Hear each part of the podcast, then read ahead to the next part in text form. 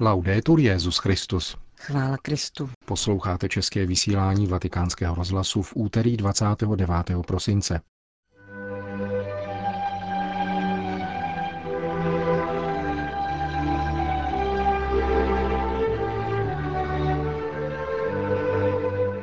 Nenechme se hypnotizovat strachem, říká bratr Alois Převor ekumenické komunity v Teze. Indická církev usiluje o uznání mučednictví křesťanů z Orisy. A poutní trasy po jubilejním Římě vám představíme v závěru našeho dnešního pořadu, kterým provázejí Johana Bromková a Milan Glázer.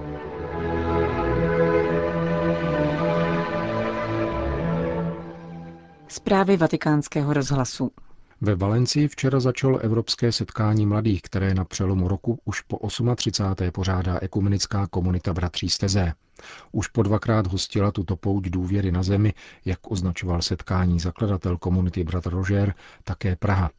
Do španělské Valencie se nyní silo 30 tisíc mladých lidí. Účastníkům setkání zaslali poselství hlavní představitelé křesťanských církví. Papež František, jak jsme již informovali, je vybízí k vytváření oáz milosedenství. Ekumenický patriarcha Konstantinopole Bartoloměj I. připomíná, že s nenávistí a terorismem je nutné bojovat změnou pohledu na druhé, na strach se má odpovídat láskou. Kentberský arcibiskup Justin Welby mladým Evropanům přeje, aby byli znamením naděje pro lidstvo, aby objevili sílu odpuštění a společenství, posílili křesťanskou důvěru a stali se svědky dnešnímu světu. Nových těžkostí naší doby způsobených migrací, ale také ekologickými a sociálními fenomény si všímá také list mladým, který k této příležitosti napsal představený komunity z Teze bratr Alois, který se právě vrátil z cesty do syrského Homsu. K situaci v tomto městě pro náš rozhlas řekl. Velká část města je zničená, to víme. Ale obraz, který se před vámi otevře, je nepředstavitelný. Když to vidíte, sevře se vám srdce. Tu a tam najdete rodinu, která se vrací a snaží se žít ve svém bytě bez vody a bez elektřiny. Všechno je zničené. Ale před řecko-katolickou katedrálou se slavili Vánoce pro děti. Mladí lidé jim připravili dárky. Drama dětí v Sýrii je veliké, ale pořádá se pro ně řada akcí. Jak jste vnímal vánoční svátky v této situaci? Byly skutečně zdrojem naděje? Je to těžké, protože lidé jsou opravdu unavení a zdrcení. Je to spíš tak, že církev a svátky nabízejí lidem oporu a oslava Vánoc v nich probouzí malou naději na naději, která je hlubší. Mladí lidé, se kterými jsem se setkal, se mě ptali, kde je Bůh, proč všechno to násilí, proč tak dlouho. Trvá to už čtyři, pět let a násilí nebere konce. Nejsilnější slova mi řekl jeden mladík. Věřiďte na západě, že my chceme žít společně. Naprostá většina mladých chce žít dohromady, ať už je z jakéhokoliv náboženství, ať už jsou muslimové nebo křesťané. Ale náš hlas není slyšet. Hlas zbraní je silnější. Když tedy slyšíme něco takového, ptáme se, co můžeme dělat. Posíláme materiální pomoc, ale to samozřejmě nestačí. Myslím, že je to apel obrácený na nás všechny. Máme se trvat v důvěře, ve víře, že Bůh je láska. Musíme tím však skutečně žít, musíme to ukazovat ve svých životech. Musíme ukazovat, že Bůh je láska a že náš pán nechce násilí. Myslím, že je to apel i na nás, kteří jsme tady. Máme prožívat tuto boží lásku radikálnějším způsobem a rok milosedenství nás k tomu vybízí. Mnoho Syřanů muselo odejít ze země a je třeba je přijímat. Papež vybídl mladé schromážděné na setkání, aby byly oázami milosrdenství. Jak vnímáte toto poselství? Míří přímo k našemu srdci, přímo k srdci. Otevřít se druhému, nenechat se hypnotizovat strachem. Jistě tato situace s tak velkým počtem uprchlíků není jednoduchá a strach je pochopitelný. Nesmíme se ale nechat hypnotizovat strachem. Musíme se otevírat pro druhé. V Teze jsme například přijali jednu iráckou rodinu a mladé Súdánce. Může nám to pomáhat k návratu k podstatnému, ke zjištění, že milosedenství, láska, bratrství, bratrství prožívané v tom, že se chováme jako křesťané ke všem mužům a ženám dobré vůle, mohou otevřít budoucnost pro naši společnost. A naopak, budoucnost není v podléhání strachu. Hovořil představený komunity bratří steze, bratr Alois.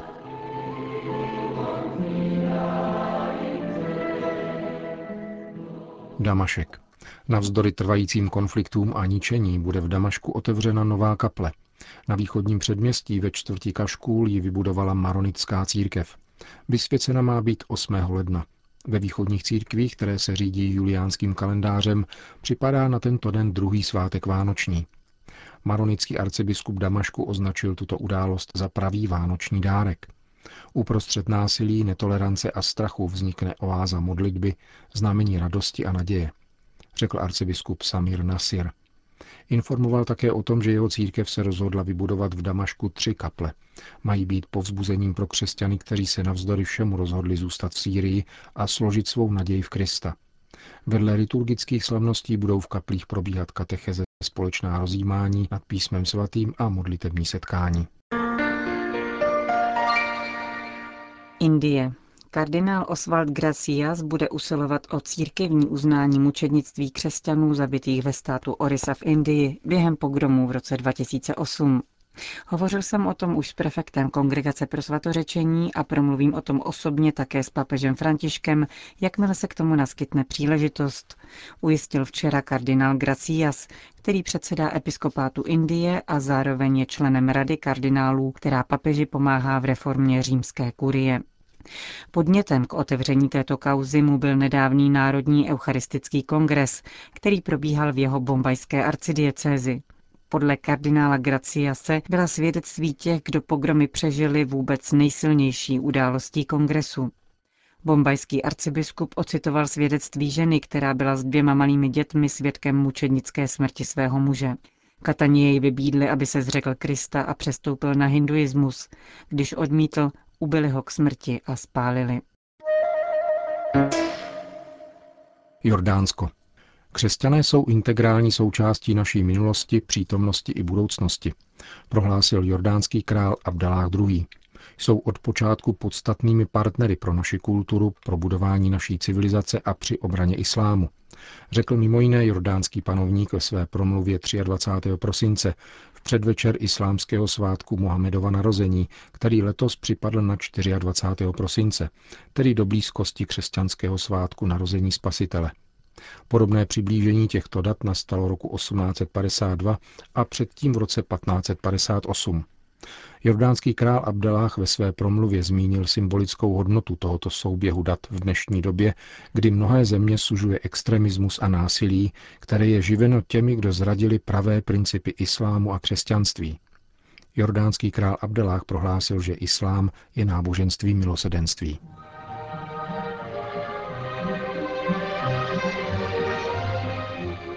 Věřící, kteří o jubilejním roku zavítají do věčného města, se mohou ubírat ke svaté bráně vatikánské baziliky po několika poutních trasách.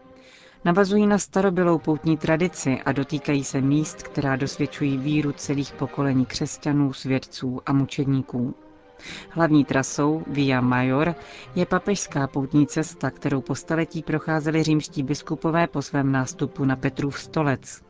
Vychází z baziliky svatého Jana na Lateránu, míjí Koloseum a Mamertínskou věznici, kde byli podle tradice vězněni apoštolové Petr a Pavel, aby dospěla na náměstí Navona, kde se rozdvojuje na dvě alternativní trasy, které se opětovně spojují u Andělského hradu a cestou nabízejí zastávku ve dvou kostelech spojených s působením svatého Filipa Neryho.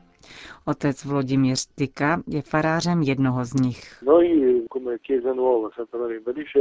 Náš nový kostel, Chiesa Nuova, neboli kostel Santa Maria in Valicella, doslova Pany Marie v Údolíčku, letos slaví také 500 let od narození svatého Filipa Néryho.